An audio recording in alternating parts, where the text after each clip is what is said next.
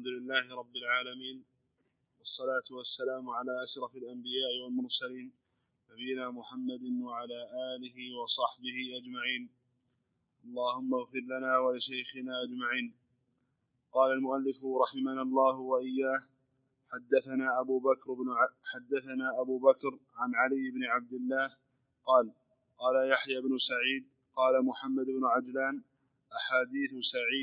أحاديث سعيد المقبوري بعضها سعيد عن أبي هريرة وبعضها سعيد عن رجل عن أبي هريرة، فاختلطت علي فصيرتها عن سعيد عن أبي هريرة. الحمد لله رب العالمين، وصلى الله وسلم وبارك على نبينا محمد وعلى آله وأصحابه ومن تبعهم بإحسان إلى يوم الدين. سعيد المقبوري قد أخرج له في الصحيح، وهو من الثقات الحفاظ، وسلسلته مسورة بالرواية عن أبي هريرة تارة عن أبيه عن أبي هريرة، وتارة عن رجل آخر عن أبي هريرة، وربما جاء عن المقبري بلا واسطة.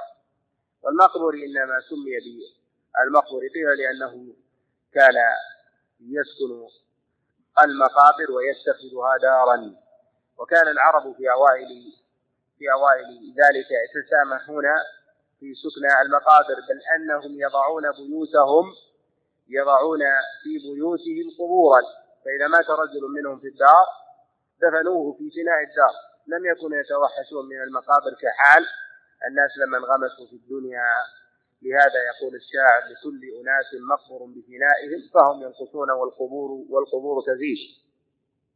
الأصل في رواية المقبري الصحة، سواء عن أبيه عن أبي هريرة أو عن رجل عن أبي هريرة، والقرائن التي تدل على الاضطراب في أمثال هذه المرويات ينظر فيها إلى ذات الراوي وجلالته إذا كان من أهل الثلاثة.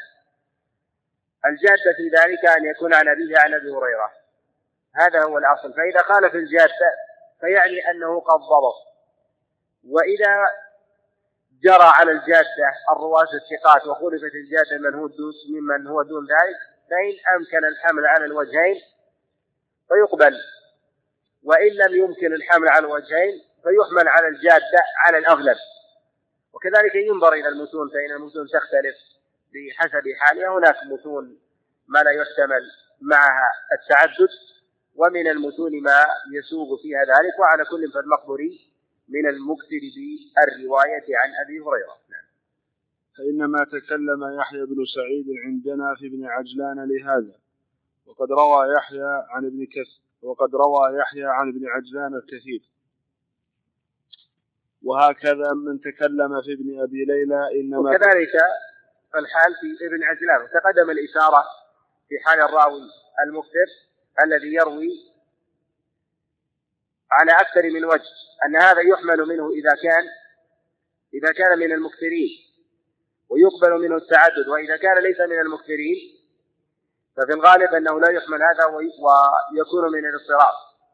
عليه ينبغي لطالب العلم حال النظر في كتب العلل واختلاف الطرق أن ينظر لمن عليه المدار، وينظر في ترجمته إذا كان ممن هو متفنن وكثير الرحلة وتلاميذه وأصحابه وشيوخه كثر، فإن هذا يقبل منه في الغالب تعدد الوجوه، فيكون منه لا من تلاميذه، فلا يتجرأ المتجرئ على توهيم التلاميذ أو توهيم الراوي، ولا يستوي الرواة كذلك، منهم المقل ومنهم المكثر. كذلك أيضا للبلد أثر في الترجيح، فإن من كان في بلد يشتهر فيها العلم وفيها الأصحاب كثر وفيها النقلة، فإن تعدد الطرق فيها محتمل، وإذا جاء من وجه واحد قد يكون من علامات الإعلان، وإذا جاء من وجهين قد يكون من علامات القبول. لهذا العلماء إذا تعدد الطرق في البلدان التي فيها العلم كثير والأخذ عن الشيوخ متوافر، فإن هذا يأخذونه على احتمال الصحة والقوة. على هذا يقال أن الاضطراب للبلد فيه أثر، وللتلاميذ فيه أثر، وللشيوخ فيه أثر، ولذات الراوي من جهة الكثرة والقلة فيه أثر، وللمتون أيضا فيه أثر. وهكذا من تكلم في ابن أبي ليلى إنما تكلم فيه من قبل حفظه. وهكذا من تكلم في ابن أبي ليلى إنما تكلم فيه، يعني محمد بن عبد الرحمن بن أبي ليلى وهو فقيه من أهل الرأي، وكان فقيها مشهورا من أهل الكوفة ويأخذ بالرأي، كان معاصرا لأبي حنيفة النعمان عليه رحمة الله، وكان قاضيا كذلك، ولكنه من جهة الحفظ فيه نظر، فإذا تفرد بشيء لا يقبل حديثه، وآراءه الفقهية عند أهل الرأي محل حفاوة، وكان بينهم في ابتداء الأمر وبين أبي حنيفة أخذ ورد من قبل الفتوى، وكما تكلم عن هذا جماعة من الفقهاء من الحنفية، ولكن متأخر الحنفية يعتنون بأقواله لأنه يجري على أصول أهل الرأي في الفقه. قال علي قال يحيى بن سعيد روى شعبة عن ابن أبي ليلى عن أخيه عيسى عن عبد الرحمن بن أبي ليلى عن أبي أيوب عن النبي صلى الله عليه وسلم في العطاس قال يحيى ثم لقيت ابن أبي ليلى فحدثنا عن أخيه عيسى عن عبد الرحمن بن أبي ليلى عن علي عن النبي صلى الله عليه وسلم. ومثل هذا الإسناد مطروح في حال ابن أبي ليلى وتفرده عن عيسى عن عبد الرحمن بن أبي ليلى، ومثله لا يقبل. قال أبو عيسى وقد يحمل من حديثه من الرواية ما كان في أبواب الأحكام إذا كان مقصورا عن مدلول النبي عليه الصلاة والسلام، وينبغي أن يحترز في تصويب روايات أهل الرأي أكثر من غيره، لأنهم يرون بالمعنى غالبا، وعليه لا بد لطالب العلم أن ينظر في الراوي هل هو من المتفقه أم لا، أم هو من الرواة فقط. فإذا كان من المتفقه فإنه في كثير من الأحيان يروي بالمعنى، ويكون هذا من المرجحات لمرويات غيره عليه، ويلحق فيه الوهم والغلط حال تغير الألفاظ كحال ابن أبي ليلى وأضرابه. وهذا في أهل الفقه كثير، وخاصة أهل الكوفة كحماد بن أبي سليمان وكذلك ابن أبي ليلى وغيرهم، ويكون هذا حتى في الأجلة الثقات الكبار كسفيان الثوري.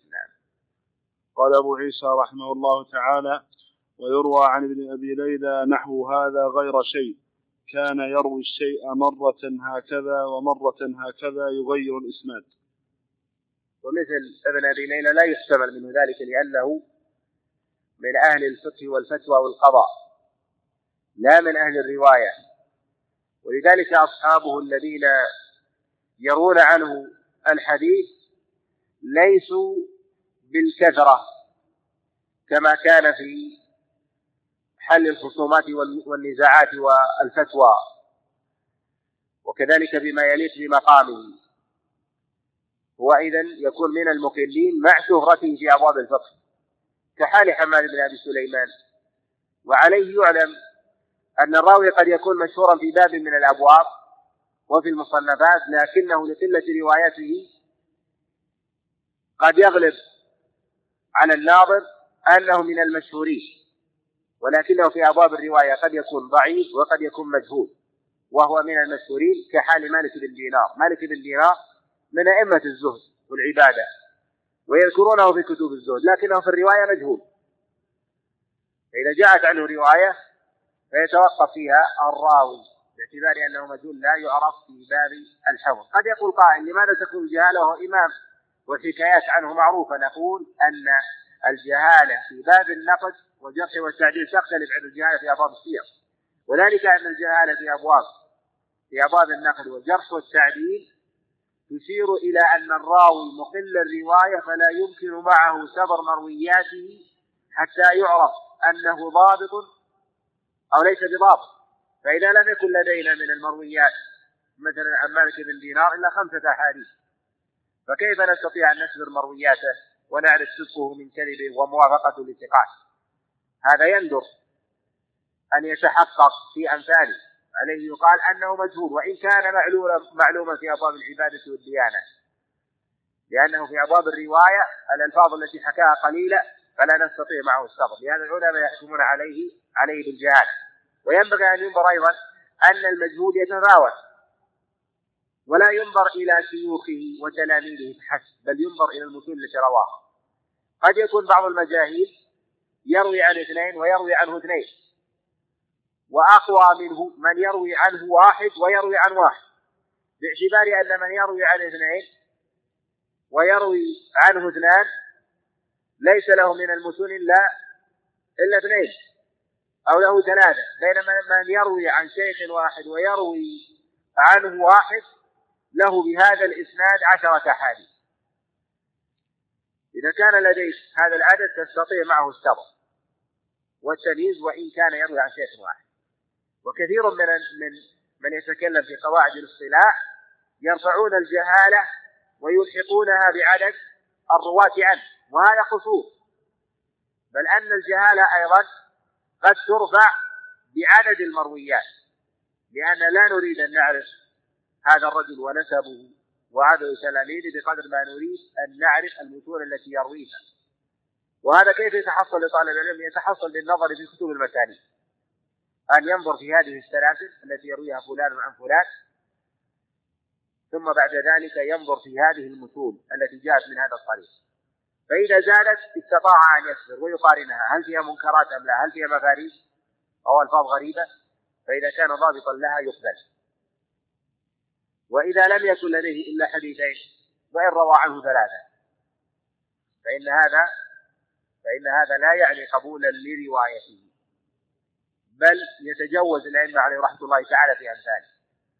وكثير من طلبة العلم يستغل اصطلاح بعض العلماء في بعض الرواة، يقول كيف يقولون في فلان ثقة ولم يروي عنه إلا 1، وكيف يقولون مثلا في فلان ثقة ولم ترتفع الجهالة فلم يروي عنه إلا 2، بينما هذا الناظر ما نظر إلى أبواب المتون، وهذا قصور، بل الأئمة ينظرون إلى ما هو أبعد من ذلك، يجمعون مرويات هذا الراوي ويعلمون أن هذا الراوي الذي روى عنه 1 له 10 بهذا الإسناد، وذلك الذي يروي عنه 2 ليس له من الحديث إلا 2 أو 3، ذاك أقرب إلى التوثيق وهذا أقرب إلى الجهاد.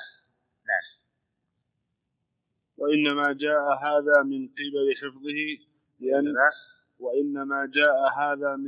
حفظه، لأن أكثر من مضى من أهل العلم كانوا لا يكتبون، ومن كتب منهم إنما كان يكتب لهم بعد السماع. والكتابة عند الأوائل كانت متأخرة كما لا يخفى، كان يغلب عليهم الحفظ، وذلك للسليقة، والإنسان إذا اعتمد على حفظه حفظ، وإذا اعتمد على كتابته نسي، وهذا معتاد عليه الحفظ في الأوائل، يقال أنه أكثر وأضبط من الكتابة في من بعدهم، والكتابة في من بعدهم أضبط، باعتبار أن الأوائل حتى وإن كتبوا لا يعتنون بالمكتوب كعناية بالحفظ، لأنهم أهل الحفظ ودراية، فإذا سمع أحدهم محفوظا ملفوظا أو فعلا يحفظه ويأتي به على وجهه.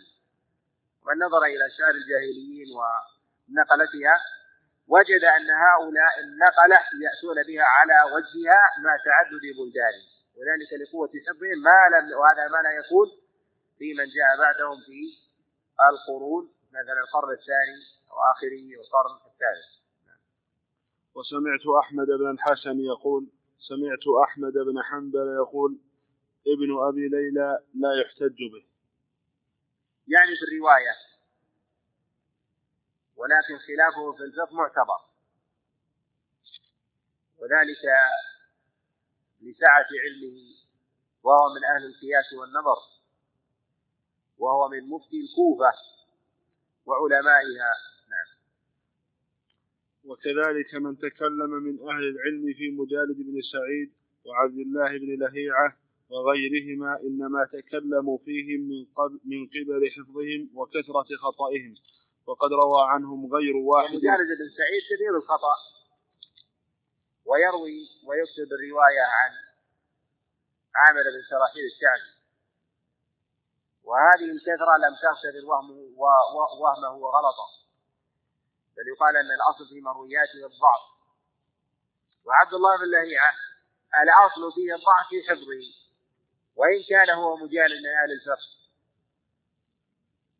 وهو أفقه من مجالد بن سعيد، ومجالد متقدم عليه بطبقة، وعبد الله بن لهيعة من القضاة الفقهاء ولكنه من جهة الحفظ ضعيف، وحديثه يقسم إلى قسمين: ما روي عنه قبل اختلاطه فهذا ضعيف يقبل في المتابعات والشواهد، ومن روى عنه قبل الاختلاط كحال العبادلة وغيرهم فإن الحديث عنه ضعيف ولكنه إذا توبع قبل وصح.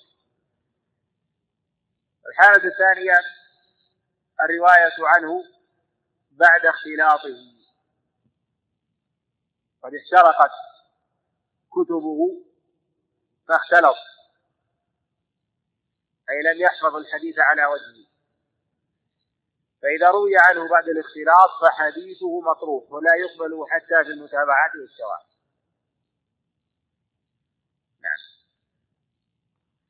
وقد روى عنهم غير واحد من الأئمة. يعني المجالد روى عنهم غير واحد من الأئمة. فإذا غالبا الأئمة عليهم رحمة الله يرون عمن اشتهر بالعلم والفضل، وقد يغلبون هذا الجانب، ولكنهم لا يرون عنهم كما يرون عن الثقات من جهة الإكثار والرواية، وذلك أن الرواية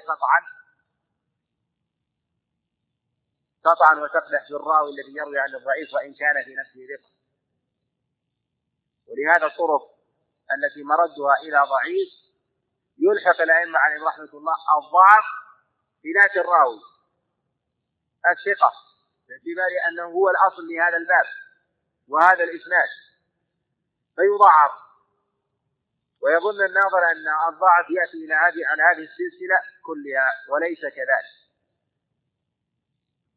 ومن نظر إلى الرواية مثلا رواية داود بن حصين عن عكرمة عن عبد الله بن عباس سواء موقوفا أو عن رسول الله صلى الله عليه وسلم يجد الأئمة يحكمون على أمثال هذه الرواية بالضعف والنكارة، وذلك أن جل المرويات من هذا الطريق هي عن الضعفاء كرواية إبراهيم بن يحيى عن داود بن حصين عن عكرمة عن عبد الله بن عباس، جل المرويات من هذا الطريق، ولهذا يقول الأئمة داود بن حصين عن عكرمة منكر، وهذا ليس على إطلاقه. وإذا وقف بعض الناظرين على أمثال هذه الألفاظ التي يتكلم بها الأئمة على بعض الأسانيد يظن أن المراد هذه السلسلة بعينها، وليس كذلك، ولكن لو نظر إلى التلاميذ لوجد أن أكثر الطرق عن هذا الإسناد هي من بواسطة راوي ضعيف، لهذا يلحق الأئمة عليهم رحمة الله الضعف بتلك السلسلة المشهورة، ولكن إذا جاء عن راوي آخر قبل عليه. يقال لو جاءت رواية مثلا عن محمد بن إسحاق عن داود بن حصين عن عكرمة عن عبد الله بن عباس لا يحق لنا أن نصل هذا الضعف باعتبار أن أبا داود الدارقطني قد أنكر هذا الإسناد. ويقال كيف نعرف ذلك؟ نقول نعرف ذلك بالصبر، نصبر المرويات ونصبر الأسانيد ونقف على كلام الأئمة عليهم رحمة الله، ونجد أن محمد بن إسحاق أكثر من 10 أحاديث أو نحوها مرويات عن داود بن حصين أكثرها صحيح، والقرينة الأخرى أن نجد الأئمة عليهم رحمة الله يصححون هذا الإسناد ويقبلونه، ولكن من غير هذا الطريق وهو الأكثر يحسبون على الرواية للنكارة. وهنا مثلا من المسائل أن العلماء يذكرون أن الراوي الثقة إذا روى عن غيره ممن هو دونه أو كان من المجاهيل أن هذا تعديلا وتوثيقا له وتقوية له. هذا ليس على الإطلاق ولكنه من قرائن التعديل. ولكن لو عكسنا هذه المسألة وهي إذا روى الضعيف عن الثقة الجليل، هل يعني هذا تقوية للضعيف باعتبار أن هذا الإمام قد جلس له وأسمعه؟ هذا من القرائن أيضا، ولكنه دون القرينة الأولى، وذلك باعتبار أن الإمام الثقة أخذه واحترازه من الشيخ عن تعمد وقصد، بخلاف الضعيف إذا أخذ عن الثقة لا يعني من ذلك تعمد وقصد، فهو إذن قرينة دون ذلك. فالذي يروي مثلا عن شعبة بن الحجاج وسفيان بن عيينة وسفيان الثوري ومالك بن أنس من هؤلاء الأئمة، هذا من قرائن التعديل لهم، لأنهم رووا عن هؤلاء الأئمة باعتبار أنهم جلسوا لهم وأسمعوا، لأن هؤلاء الأئمة يحترزون في الإسماع وينفرون من الضعف من الرواة الذين يخشون أن يخطئوا في النقل عنه. ولكن قد يسمع بعض الضعفاء مع الجماعة ويجاز معهم ويحدث عن ذلك الشيخ. أما من جهة التحديث تحديث الثقة على الشيخ فهذا قرينة أقوى، ولكن ليس على الإطلاق. لهذا قد وجد بعض الأئمة عليهم رحمة الله كمالك بن أنس وشعبة بن الحجاج وغيرهم من لا يروي إلا عن ثقة ولكنه يروي عن بعض الضعفاء وهم قلة، كمالك بن أنس تقدم الإشارة إلى هذا، فإنه قد نص كما أسند عنه الإمام أحمد عليه رحمة الله في مقدمة الصحيح أنه لا يحدث إلا عن ثقة. وقد سئل عن راوي قال تجده في كتبي، قال لا، قال إذن فلا، يعني أنه ليس بثقة. وهذا أيضا على طريقة هذا الأئمة الكبار الشافعي والإمام أحمد وأضرابهم، إذا قيل أن هذا من شيوخ أحمد وشيوخ الشافعي فالأغلب والأكثر أن هؤلاء من الثقات العدو، ورواية هؤلاء الأئمة عنهم من القرائن المرجحة لتعديلهم عند ورود الخلاف. نعم. فإذا تفرد أحد من هؤلاء بحديث ولم يتابع عليه لم يحتج به، كما قال أحمد بن حنبل. وهذا هو الأصل، أن مفاريد الضعفاء قليل الضبط لا تقبل، والعلماء يجعلون التفرد من قرائن التعليل ويحترزون من ذلك. والمتابعة على ضربين، متابعة تامة ومتابعة قاصرة. المتابعة التامة أن يروي راو يوافق هذا الضعيف على مرويه عن شيخه مباشرة، وهذه أقل متابعات. والمتابعة القاصرة وأن يوافق الراوي هذا الراوي الضعيف عن شيخه، وهي دون ذلك، ولكنها معتمدة في باب تقوية الخبر. وهذا يدل على، وبعضهم يصفها بأنها شاهد، وهي إلى المتابعة أقرب، كما قال أحمد بن حنبل ابن أبي ليلى لا يحتج به، إنما عنا إذا انفرد بالشيء. وأشد ما يكون هذا إذا لم يحفظ الإسناد، فزاد في الإسناد أو نقص أو غير الإسناد. وهذا يغلب في أهل الفقه وأهل النظر والأقيسة أنهم لا يحفظون، وإنما يعتمدون ويغلبون جانب الفهم، بخلاف أصحاب الرواية. لهذا تكثر الرواية بالمعنى عنده، الرواية بالمعنى عند أهل الكوفة أكثر من غيره، لأن الرأي منتشر فيه. وعليه يعلم أن طالب العلم إذا كان من أهل المعرفة بمناهج الرواة ومعرفة سيرهم وأحوالهم، أن هذا يعطيه ملكة أقوى من غيره، فيعرف أن هذا الراوي من أهل الفقه والرأي، عليه يحترز من ألفاظه، فإذا وجد زيادة في لفظ أو معنى أو تغير لفظ وخالفه غيره من أهل الرواية، يحمله إياه باعتبار أن أهل الفقه كثيرا ما يغيرون الألفاظ. وأشار إلى هذا المعنى غير واحد. وهذا أيضا كما أنه في الرواية بالمعنى كذلك في أبواب الاختصار، فإنهم يختصرون باعتبار كثرة سياقهم وطرحهم لمسائل الفقه، يختصرون الحديث الطوال بما يتناسب مع ما يريدون، بخلاف أهل الرواية الذين يريدون الحديث بكماله. فإذا وجد عند راوي الحديث مطول وعند راوي آخر من أهل الفقه والنظر مختصر، وإن كان أجل منه لا يوصم المخالف باعتبار أنه زاد في المتن، بل يقال أن ذاك من أهل الفقه والنظر ويغلب عليهم اختصار الحديث. وهكذا من يعتني بالفقهيات عناية سواء من فقه السلف أو كان من أهل الفتيا. وقد يشتهر جماعة من العلم عليهم رحمة الله في أمثال هذا كابن أبي شيبة وغيره، ومنهم إذا اختصر أخل بالمعنى كابن أبي شيبة في كثير من الأحيان، ولكنه لا يغلب عليه الأغلب عليه الصبر. ومنهم من يختصر ويضبط ولا يخل بالمعنى كالإمام البخاري عليه رحمة الله، فيختصر كثيرا الألفاظ ولا يخل بالمعنى ويقطع الحديث كما هو منهجه في كتابه الصحيح. أو جاء بما يتغير فيه المعنى، فأما من أقام الإسناد وحفظه وغير اللفظ فإن هذا واسع عند أهل العلم إذا لم يتغير به المعنى. الرواية بالمعنى اختلف فيها العلماء في جوازها، وشدد فيها كثير من السلف ومن جاء بعدهم كمحمد بن سيرين وغيره. هناك من قال بالمنع من الرواية بالمعنى على الإطلاق، ومنهم من قال بجواز ذلك شريطة أن يكون عالما بما يحيل المعنى، وهذا هو الصواب، وذلك أنه لا يسلم لأحد إلا ويروي بالمعنى حتى من الأدلة. ومن نظر في الأحاديث التي تروى من أكثر من طريق لا تكاد المتون تتفق تماما، وإنما يكون فيها تقديم وتأخير واختصار، ولكن من جهة المعنى واحدة. وهذا يدل على أن العمل على الرواية بالمعنى. إذا ما روي عن بعض الأئمة من المعنى يقال هذا من باب التشديد وبيان الاحتراز من الرواية عن النبي عليه الصلاة والسلام.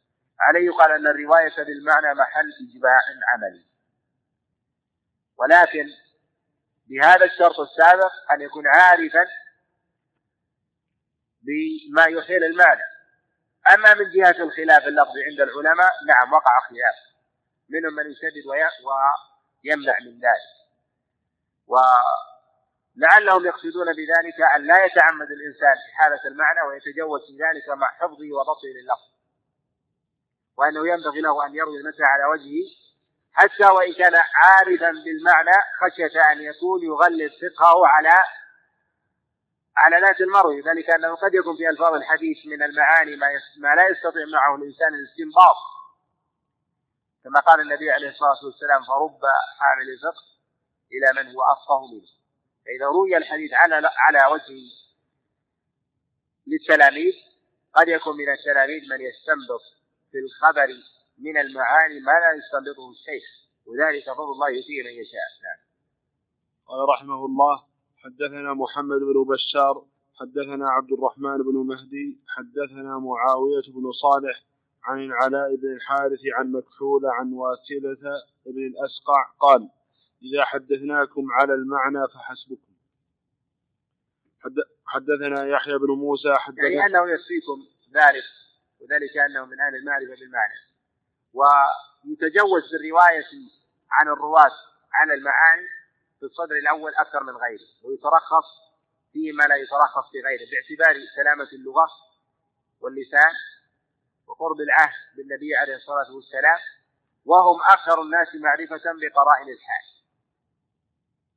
لهذا يتجوز فيما لا يتجوز بغيره، كذلك أنهم أكثر فقها وأكثر ديانة، ويترخص بالرواية المعنى عن أهل الحجاز أكثر من غيره من الصدر الأول باعتبار أنهم أعلم الناس بقرائن الحال، عليه يعرفون ما يحيل المعنى أكثر من غيره.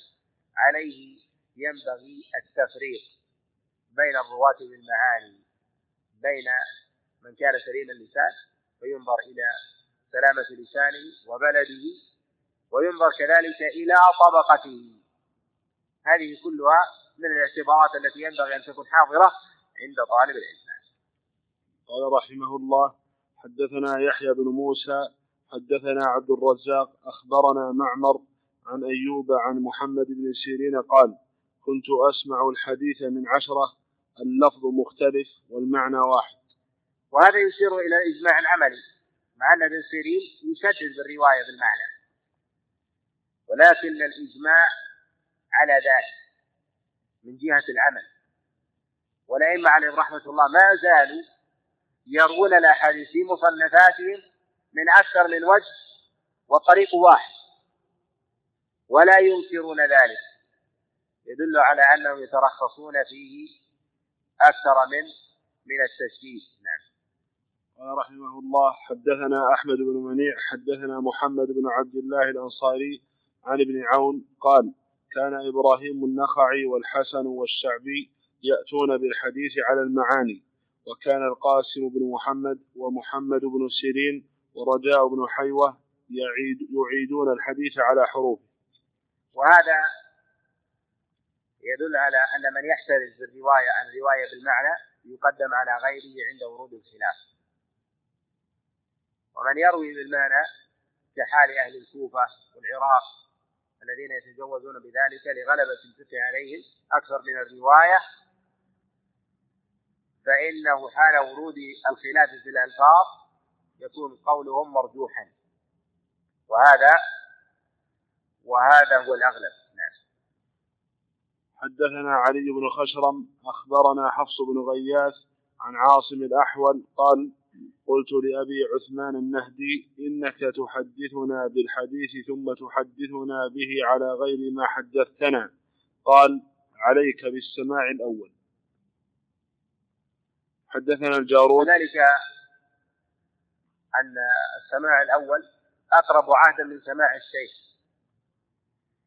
وهذا من قرائن الترجيح عند ورود الخلاف في الألفاظ عند تعدد المجالس، وهذا يعرفه طالب العلم بالنظر إلى الشيخ وتلاميذه، فإذا كان للشيخ أكثر من بلد قد ارتحل إليها يعرف أصحابه في البلد الأول وأصحابه في البلد الثاني، فإذا روى المتقدمون حديثا وروى المتأخرون عنه في البلد الآخر وإن كان من الأدلة بلفظ يختلف يقدم أصحاب البلد الأول لأنهم أقرب عهدا من سماع الشيخ من شيخه فيكون له أفضل، وهذا معلوم بالنظر. كذلك أيضا ينظر إلى أعمار التلاميذ وأكثرهم ملازمة له، فمن كان أكبرهم عمرا يعرف أو سمع السماع القديم، كذلك أيضا من كان قاصرا في العمر فيدل على أنه غلبة الظن أنه سمع السماع الأخير، فيكون هذا من القرائن في الترجيح. حدثنا الجارود وحدثنا وكيع عن الربيع بن الصبيح عن الحسن قال: إذا أصبت المعنى أجزأك. وهذه طريقة العراق سواء البصرة والكوفة، وغالبا ولا يشهد منهم من يمنع من الرواية بالمعنى، والحسن هو من أئمة العراق. حدثنا علي بن حجر حدثنا عبد الله بن مبارك عن سيف وهو بن سليمان قال: سمعت مجاهدا يقول: انقص من الحديث إن شئت ولا تزد فيه. وذلك أن الزيادة في صحيح المعنى في الأغلب أكثر من الإحالة في النقص،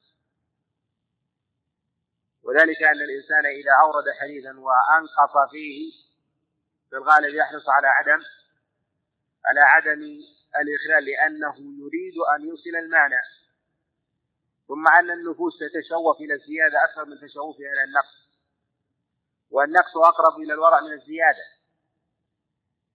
والنقص قد يكون على وجه الاختصار أو على وجه اختصار، الاختصار الذي يتضمن المعنى من غير إخلال فيه، والاختصار هو أن يقتصر على لفظ ولا يأتي بالباقي، كان يقول الحديث فيروي العلماء مثلا الحديث ثم يقولون الحديث أي الحديث مقروء، أو الحديث أي اقرأ الحديث، وهذا يدل على أن العلماء عليهم رحمة الله يتجوزون في باب الاختصار إذا أوردوا من اللفظ ما سمعوه، ولهذا يحترزون في ذلك فيقولون نحو هذا أو كما قال، فيريدون اللفظ فيقولون وذكره، وخاصة في عصر التدوين الحديث أي اقرأ الحديث، الحديث أي الحديث مقروء، وهذا يلتمسه طالب العلم في كتب المسانيد والمعاني، بخلاف الكتب التي توضع على الأبواب فهي في كثير من الأحيان تورد الحديث بحسب مناسبة الباب. فإذا أراد طالب العلم أن يخرج حديثا فيلتمسه من جهة العصر في المسانيد حتى يقف على المتن كاملا، ثم بعد ذلك يقوم بالنظر فيه. نعم. حدثنا أبو عمار الحسين بن حريث قال حدثنا زيد بن حباب عن رجل قال خرج إلينا سفيان الثوري فقال إن قلت لكم إني أحدثكم كما سمعت فلا تصدقوني إنما هو المعنى. حدثنا الحسين بن حريث قال سمعت وكيعا يقول إن لم يكن المعنى واسعا فقد هلك الناس. وذلك أن المعنى إذا كان ضيقا لا يحتمل إلا مرادا ومقصودا واحدا لا يمكن أن يجمع على غيره، فلا يكون له من جوامع الكلم. هلك الناس باعتبار أنهم لا بد أن يروا بالمعنى، وهلك الناس باعتبار أنهم أخطأوا في رواية اللفظ عن النبي عليه الصلاة والسلام.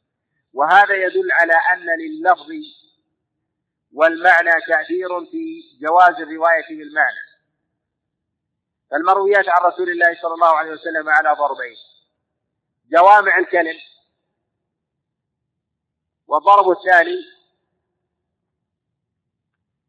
المعاني المخصوصة التي لا تدخل في الجوامع. جوامع الكلام يسوغ فيها الرواية المعنى أكثر من غيرها، والضرب الثاني يشدد فيه ما لا يشدد في غيره. وجوامع الكلام هي كما فسرها الزهري كما جاء في البخاري، قال هي الألفاظ اليسيرة التي تحمل معاني كثيرة. وذلك كقول النبي عليه الصلاة والسلام مثلا إنما الأعمال بالنيات، فيسوغ الإنسان مثلا يقول الأعمال بالنية أو الأعمال بالاعتقاد ونحو ذلك، لأن هذا يدل على معنى واحد، بخلاف ما يروى عن رسول الله صلى الله عليه وسلم مثلا في النهي عن الخمر. النبي عليه الصلاة والسلام قال اجتنبوا السبع الموبقات، وذكر منها قتل النفس والخمر. أمثال هذا الأمر النبي عليه الصلاة والسلام. هذا اللفظ يتضمن الكبائر وهو مخصص بهذا النهي وليس من جوامع الكلم، مقارنة بما سبق. يختلف فيه أن يقول الإنسان لا تشربوا الخمر ولا تقتلوا النفس، أو اجتنبوا الخمر وقتل النفس. كلا اللفظين متضمن للنهي، ولكن الأول متضمن لكونه الشباب باعتبار أنه موبق ومهلك، أما الثاني فيأمر عن الاجتناب فقط. فالدليل من جهة الأصل يتضمن معنى واحدا وهو التحريم، لكنه يقصر عن المقصود. وهذا ينبغي لطالب العلم أن ينظر في المتون حال نظره أو روايته بالمعنى، فلها تأثير في ذلك. وإنما تفاضل أهل العلم بالحفظ والإتقان والتثبت عند السماع، مع أنه لم يسلم من الخطأ والغلط كثير أحد من الأئمة مع حفظهم.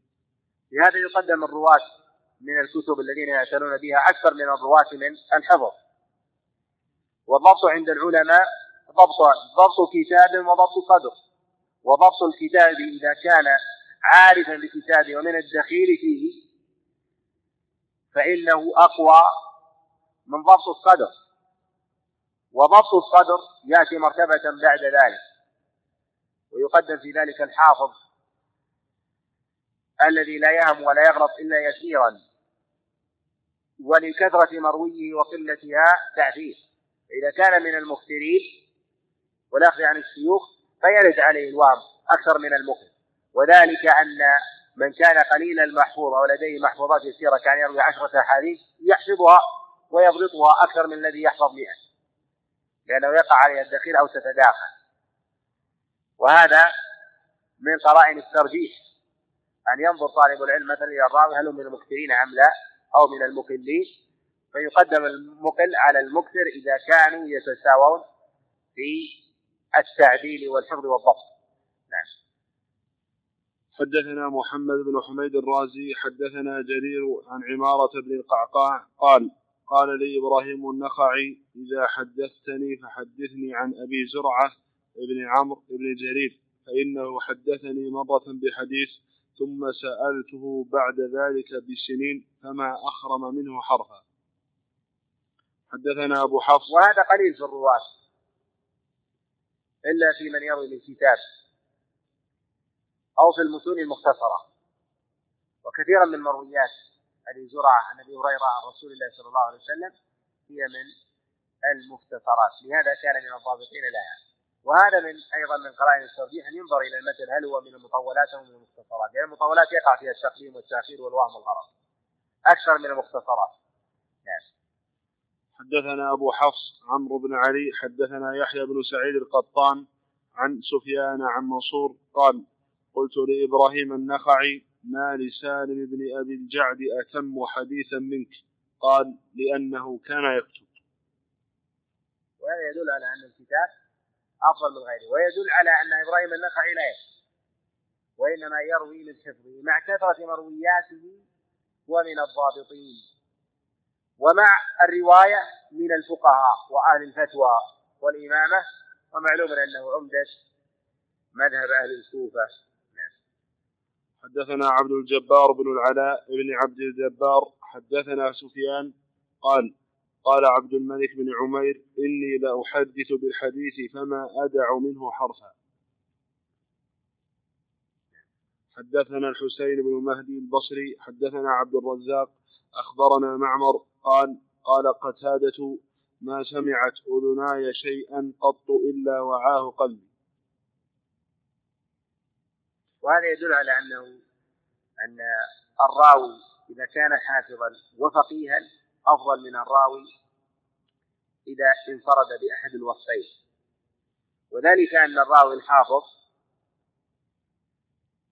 قد يهم ويغلط ويروي ما يحيل المعنى من حيث لا يشعر، والغلط وارد، عليه ينظر في وصف الراوي حتى يكون ثمة قرائن ترجح حال ورود الخلاف، وإذا تفرد بصفة الفقه فقط يرد عليه الوهم والغلط أكثر من تفرد بالرواية.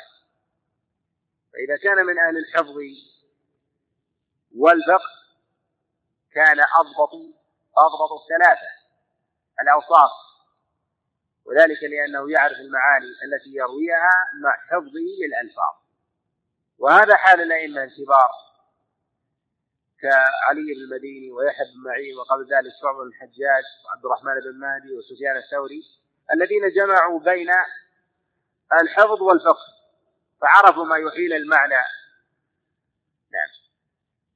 حدثنا سعيد بن عبد الرحمن المخزومي حدثنا سفيان بن عيينة عن عمرو بن دينار قال ما رأيت أحدا أنص للحديث من الزهري. أخبرنا إبراهيم بن الزهري إمام في الفقه وإمام في الرواية أيضا، وله فتاوى كثيرة في أبواب الفقه ومن العمدة أيضا، وخلافه معتبر في أبواب الفقه مع سعة روايته، ومن المكثرين بالرحلة إلى البلدان والأخذ من الشيوخ، وكذلك سماعه كثير وإسماعه كثير أيضا، ومفاريده من أصح المفاريد، ولهذا قال الإمام مسلم عليه رحمة الله تفرد محمد بن مسلم الشاب الزهري بنحو 70 سنة كلها صحيحة، فالمكثر يحتمل منه التفرد ولا غرابة أن يأتي بشيء لم يأتي به أحد غيره، بخلاف المكل الذي لم يعد بلدا واحدا أو شيخا واحدا أو شيوخ قلة، فإذا انفرد بالشيء لم يأتي عند غيره من هو أكثر منه رحلة وسماعا يستغرب من الحديث ويعد من المفاريد.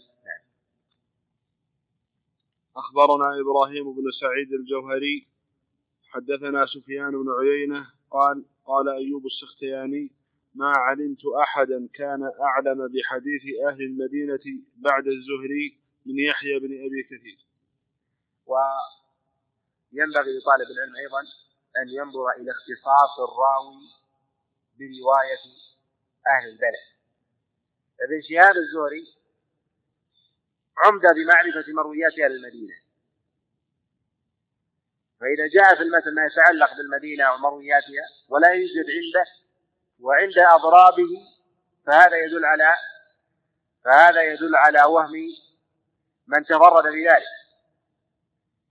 ولهذا ينبغي لطالب العلم الناقد الذي يريد التمكن في هذا الباب أن يعرف أهل الاختصاص بالبلدان، فيعرف أهل الاختصاص بمكة، ويعرف أهل الاختصاص بالمدينة، ويعرف أهل الاختصاص بالعراق. والعراق على أنواع: الاختصاص برواية أهل الكوفة وفقهم ومروياتهم، الاختصاص بمرويات أهل البصرة، كذلك مرويات أهل الشام ومصر واليمن. وهدف هذا الاختصاص هو معرفة اختصاص أهل المدينة ومكة، وذلك لتشعب الرواية عنه، وأنهم هو منبع وأصل المرويات. ولهذا العلماء يجعلون الأسانيد التي لا ترجع إلى المدينة ومكة من قرائن التعليل، خاصة في الأصول الظاهرة والبينة، لأن الصحابة عليهم رضوان الله تعالى خرجوا من ذلك، وأصحابهم على الأكثر من هذين البلدين. حدثنا محمد بن إسماعيل، حدثنا سليمان بن حرب، حدثنا حماد بن زيد قال: كان ابن عون يحدث، فإذا حدثته عن أيوب بخلافه تركه، فأقول: قد سمعته، فيقول: إن أيوب أعلمنا بحديث محمد بن سيرين.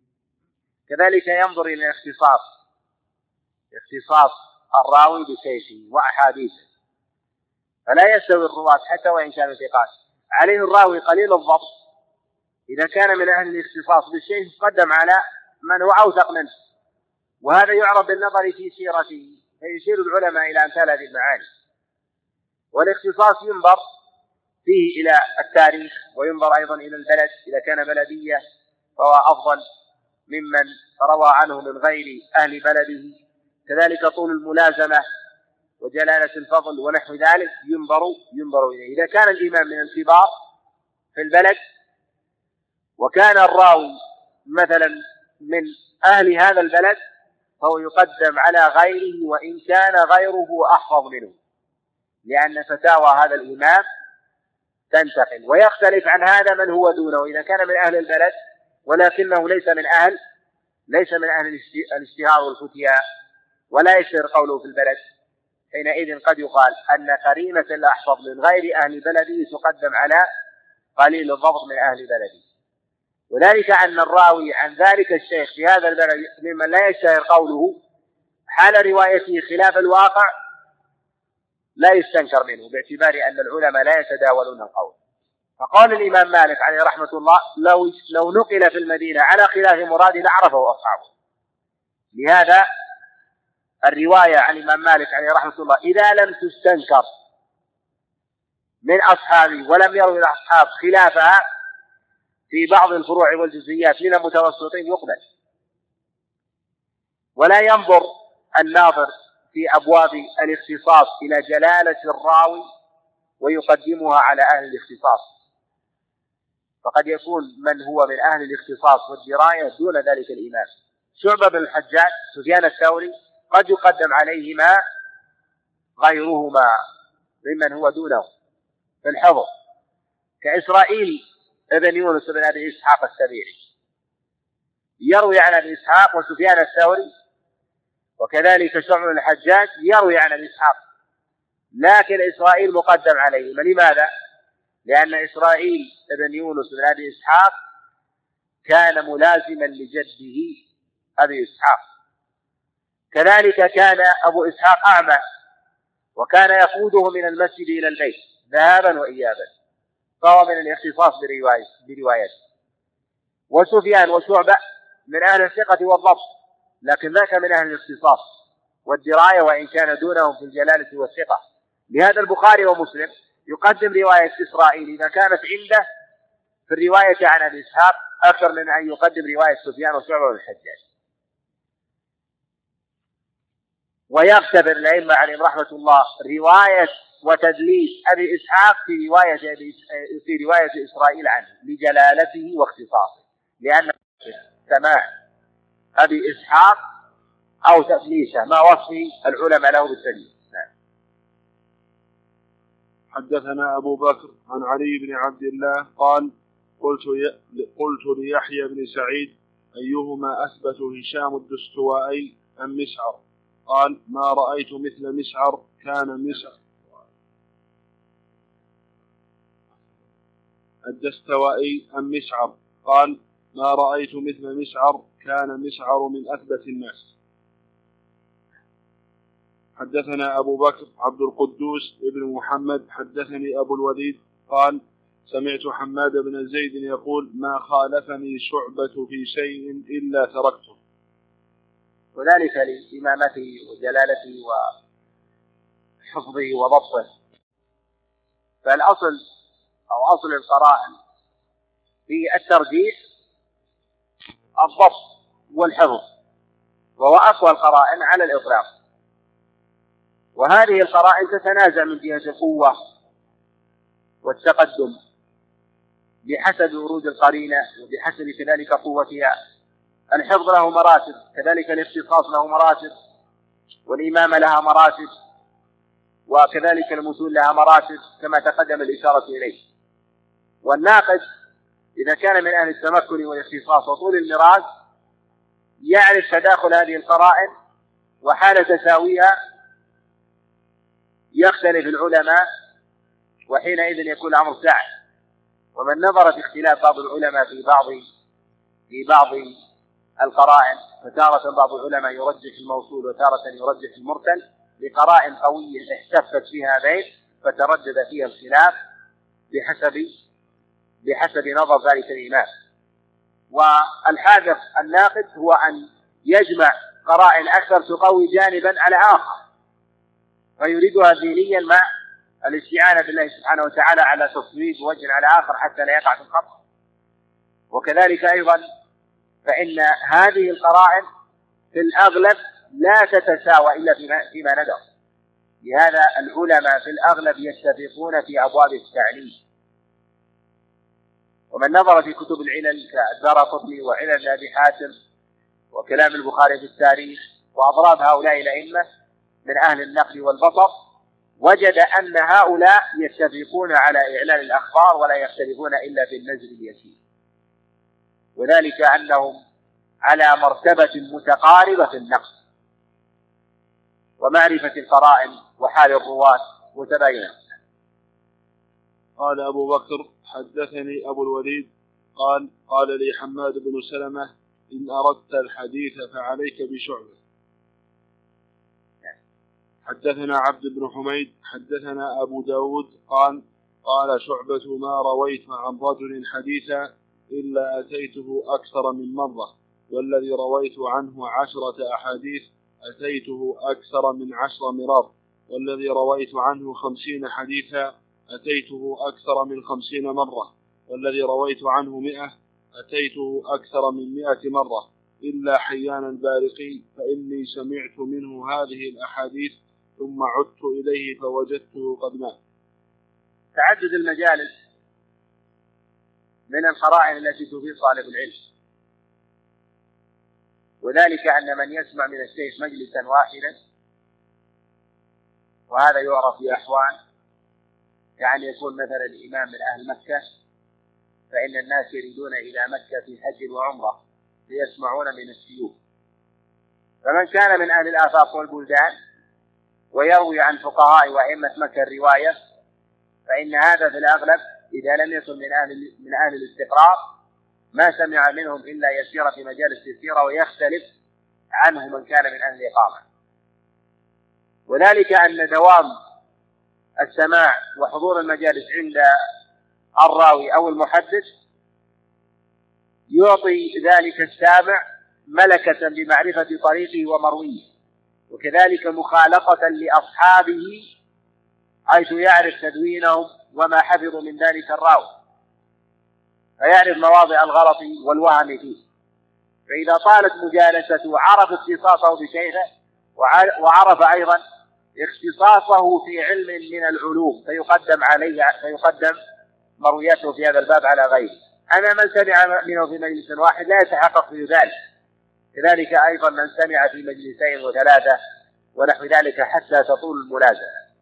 والمجالسة قد تتباين، وقد لا يمكن لطالب العلم أن يعرف قدر مجالسة السامع لشيخه، ولكن لو نظر في التاريخ وتأمل هذه القرائن قد يصل إلى قدر معين، يصل إلى التقريب، وإن لم يصل إلى الدقة يفيده ذلك في ترجيح المرويات عند الخلاف.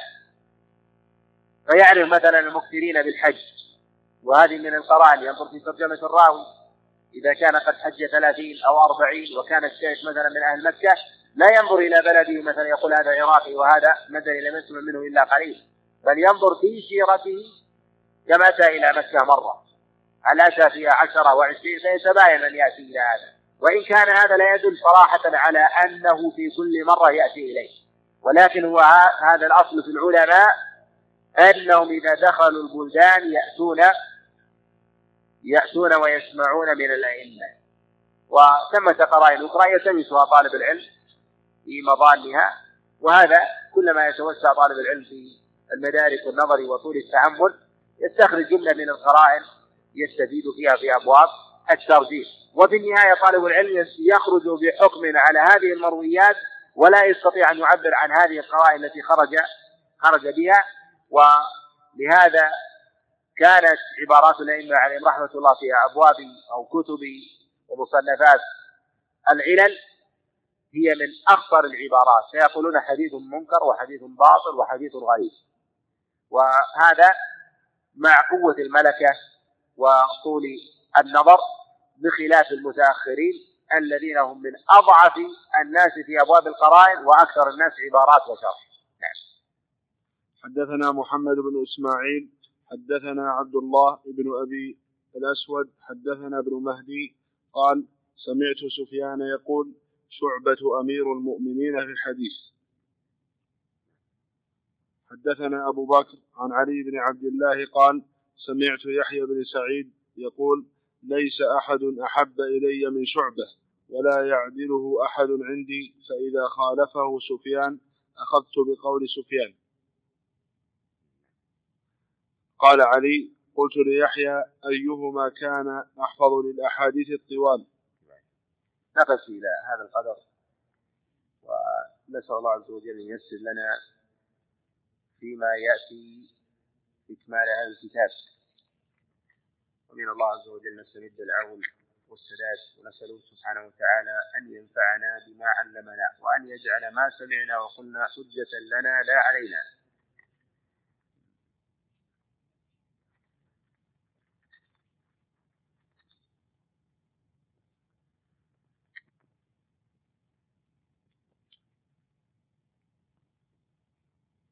وإذا ورد الحديث من طرق رجحت العلم المرسل منها، فهل هذا يعني ضعف الحديث أو تضعيف للطرق الباقية؟ هذا في الأغلب أنه تضعيف للخبر، وإعلاله بالإرسال تضعيف للموصول.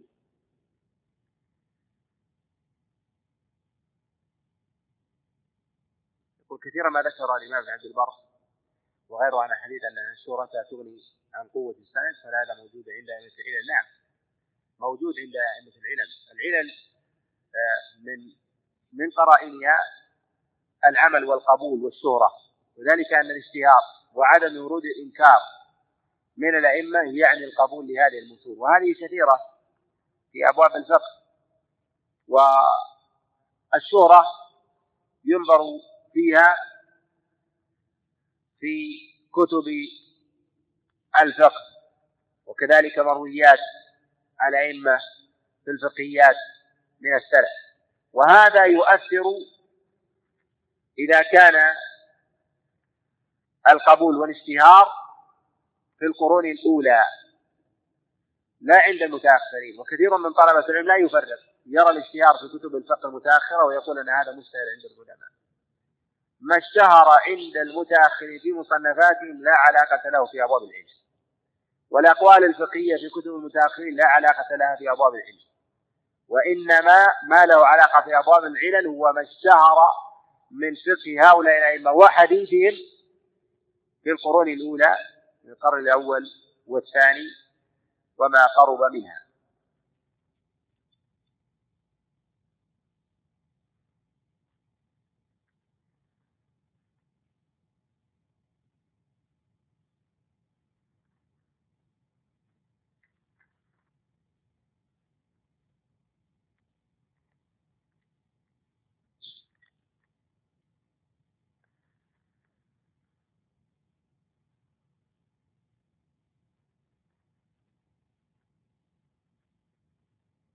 تاريخ جلس هل يعتني بالأصل أم المختصر؟ يعتني بالأصل. تاريخ جلس من أنفع التواريخ وفيه مسائل كثيرة وفيه أيضا معرفة بأحوال الرواة وفيه مرويات أيضا وموقوفات ينبغي لطالب العلم أن يعتني بها، وفيه أيضا من مسائل الاعتقاد الشيء الكثير لاعتقاد السلف عليهم رحمة الله، وكتاب تاريخ وكتب التواريخ لو اعتنى بها المعتنون باستخراج ما فيها من فوائد وأخرجوها للناس لكان هذا من أنفع الأعمال. وقد اشتغل كثير من المؤلفين بما هو دون ذلك، وفيما أرى أن هذا أولى ما يشتغل به كثير من أهل الاختصاص.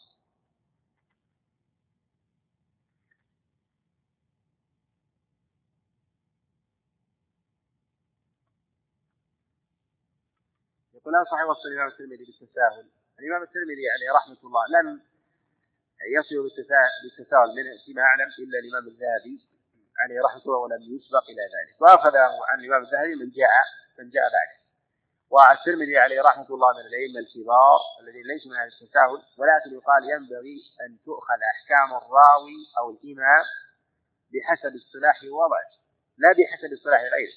الإمام الترمذي قد يكون له اصطلاحات إذا أخذناها وقسناها على اصطلاحات العلماء قد يصاب الإمام الترمذي بالتساهل، وكذلك الأئمة من أئمة الجرح والتعديل إذا حملنا مثلا ألفاظ الأئمة وعباراتهم التي هي من الاصطلاح الخاص فيهم وعند التعامل والنظر يكون مما يوافق الأئمة، كابن حبان عليه رحمة الله إذا حملنا لفظه الذي له اصطلاح خاص به بالتوثيق على اصطلاحات الأئمة في الجرح والتعديل يوصف ابن حبان التساهل، ولكن لو حملناه على اصطلاحه وقارنا ذلك بعمله في أبواب النقد والجرح والتعديل لا عرفنا أنه من الأئمة المتوسطين الاعتدال. ولا يعني هذا الإطلاق أن الإمام ابن حبان مثلا والترمذي أن هؤلاء على التوسط الاعتدال على وجه الإطلاق، لا يخلو الإمام من تساهل في بابه. قد أخذ عن الإمام الترمذي عليه رحمة الله إخراجه لبعض مرويات الضعفاء والمتروكين والهلكة في سننه وهو يسير جدا، وما أخذ عليه أخذ على غيره كأبي داود والنسائي وأضرابه.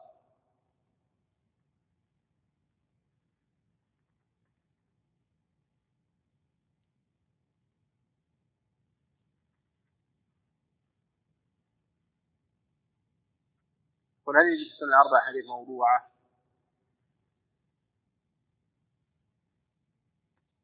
شيء يسير جدا ولا يكاد يذكر، ولو قيل أنه ليس في الكتب الستة شيء موضوع ما كان ذلك بعيدا. نعم يوجد من وصف بالكذب من الرواة، لكن المتون إما أن يكون لها أصل أو هناك من قال بها أو أسانيدها معتبرة ولكن لم يفتي فيها أحد من الأئمة، وهناك من الألفاظ المنكرة لكن أن يكون حديث بأصله من أوله إلى آخره وفي حكم الموضوع مقطوع بكذبه على رسول الله صلى الله عليه وسلم هذا نادر جدا. وثبت لأحد المعاصرين ما ظن جمع الحديث الموضوعة في السنة الأربعة، وأراد بذلك جمع كلام وأحكام الإمام الألباني على الأحاديث السنة الأربعة، فأخرج ما حكم عليه بالوضع وأفرده، وأظن أنه سماه الأحاديث الموضوعة في السنة الأربعة.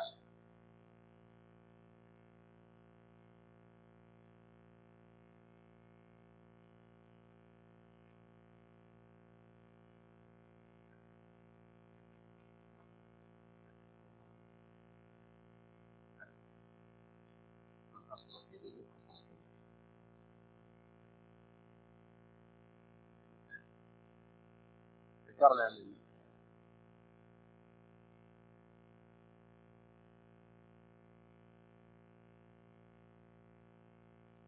يريد أحد الإخوة أن يأتينا بخمسة عشرة قريبا ويأخذ الكتب كلها، لكن تربط بلا توقف،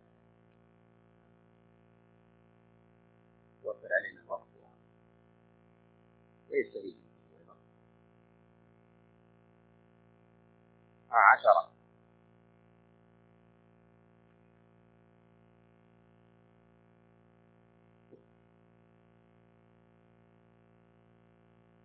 منذرة وقت يسير أن يفصل بين قرينة وأخرى لحظات. 5 آراء جديدة.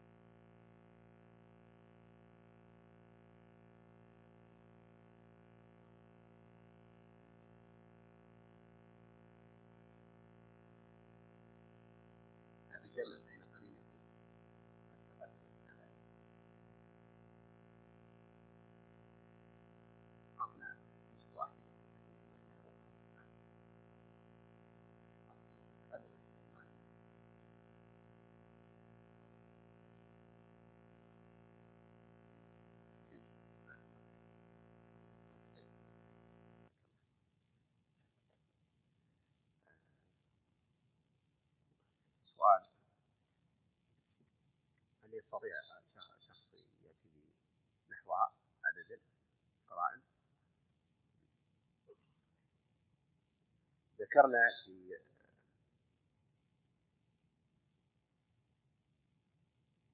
أمثلة لبعض الأئمة الذين عرفوا بالاختصار. من يذكر ويشير إلى طريقة في الاختصار؟ اختصار المتون. نعم.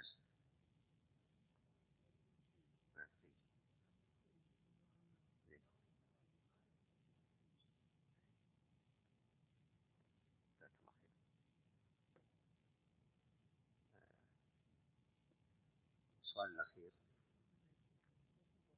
حتى 3 مرات. طيب هل عندك؟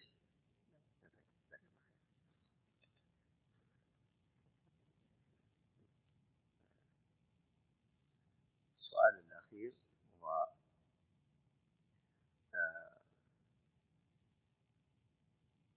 أناس من الرواة من هو مشتهر بعمل معين أو اختصاص معين، ولكنه من جهة الرواية له وصف يختلف. نريد 2 على الأقل لا 1.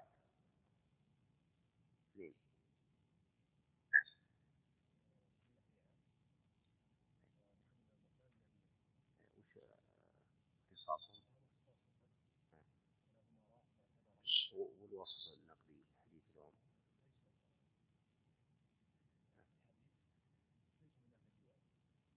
لا من أهل الرواية لكن ليسوا من أهل الحفظ.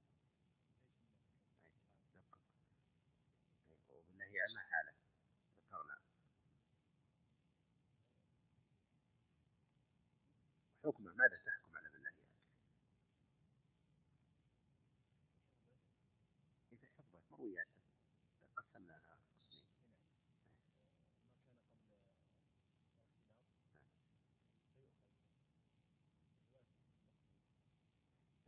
الأطلاق؟ هي ضعيفة إلا متابعة. وبعد الاختلاط وسبب اختلاطه ومحمد عدي ليلى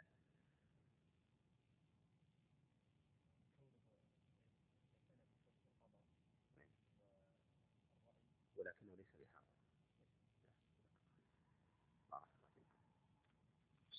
بحاضر. ثمة وصية للأخوان وطلبة العلم أن يعتنوا ولا يكلوا ولا يملوا في أبواب العلم والتوسع في ذلك، وأن يستعينوا كذلك بالله سبحانه وتعالى على التوفيق، ويسأل الله عز وجل أن ويستلهموه الإعانة والسداد، فإن الإنسان إذا حرم توفيق الله عز وجل حرم الخير كله وإن سعى. فكم من الناس يبذل جهدا طويلا ويكثر من النظر والتعمل والمدارسة ويرتحل ولكنه لا يوفق إلى الفهم، وثمة أمر غامض في هذا الأمر ويختلف أحوالا كثيرة. ينبغي الإنسان أن يتساءل ويتضرع بين يدي الله عز وجل ويكثر من الدعاء وأن يوفقه الله عز وجل، ويكثر أيضا من عبادة السر، فإن عبادة السر لها عمل عظيم وأثر في عمل الإنسان، وذلك أن الإنسان إذا حرم من عبادة السر ولم يكن له عبادة لا يعلم بها إلا الله كان من أهل الرياء في الظاهر، وبقدر عبادته في الباطن بقدر ما تكون قيمته عند الله سبحانه وتعالى. فليسأل الإنسان نفسه ماذا عمل في باطن أمره مما لا يعلمه إلا الله في أنواع العبادات كلها، في الصلاة، في الصدقة، في الذكر، في قراءة القرآن، في أعمال البر، مما لا يعلم به أحد حتى أقرب الناس، ثم ليوازيها في أعمال الظواهر. فإذا كان من المكثرين في أعمال السر ليعلم أنه من أهل التوفيق في أعمال الظاهر، وهذه معادلة قطعية. وإذا علم أنه ليس من أهل عبادة السر فليعلم أن ما بينه وبين الله عز وجل فجوة عظيمة، وما بينه وبين الخلق هو من أبواب الرياء والسمعة والعياذ بالله. وهذا ما ينبغي لطالب العلم أن يكون خصيم نفسه فيه، أن يتأمل ويوازن ويحاكم نفسه ويحاسبها في هذا الباب قبل أن يحاسب، وحينئذ لا يكون ثمة استعتاب ولا رجوع ولا إنابة إلا الحساب الثواب والعقاب. كذلك أوصي طلبة العلم أن لا يميلوا لباب من أبواب العلم دون غيره، وأن يتوسعوا في الفهم. الشريعة بابها واسع، وما اشتهر في عصرنا من الاختصاص وتتبع الجزئيات وترك الكليات والمسائل المهمة هذا قد أوقع في كثير من الفتور وإهمال مسائل الديانة، وأصبح كثير من طلبة العلم والصالحين لا أثر لهم في العلم ولا أثر لهم في الناس بسبب ما يسمى بالاختصاص. وإن كان الناس في عصرنا أهل الزمن والدعوات التي ينادى بها يمنة ويسرى يدعون إلى الاختصاص الدقيق والتعمل، يقال أن الشريعة جاءت ليفهمها سائر الناس وجاءت لتستوعب، ما جاءت لتعقيد مسائل الدين وعدم إدراكها، وأن فلان يختص في أبواب من الشريعة ولا يفقه غيره، فيختص مثلا في أبواب علوم الآلة ولا يفقه من الفقه شيئا، يتفقه في علوم الحديث والمصطلح ولا يفهم من الفقه شيئا، يتفقه في أصول الفقه والقواعد الفقهية ولا يستطيع أن يقيس ويطبق حكما شرعيا. الشريعة ما جاءت لهذا، الشريعة جاءت لكي يستوعبها كثير من الناس. نعم هناك من يدعو وغلب هذا الصوت في الدعوة إلى الاختصاص الدقيق لكي يفيد هؤلاء ويتلاقى أصحاب الاختصاص مع بعضهم حتى يفيدوا الناس ونحو ذلك. هذا يعني كلها دعوات تدعو إلى قتل العلم في نظر.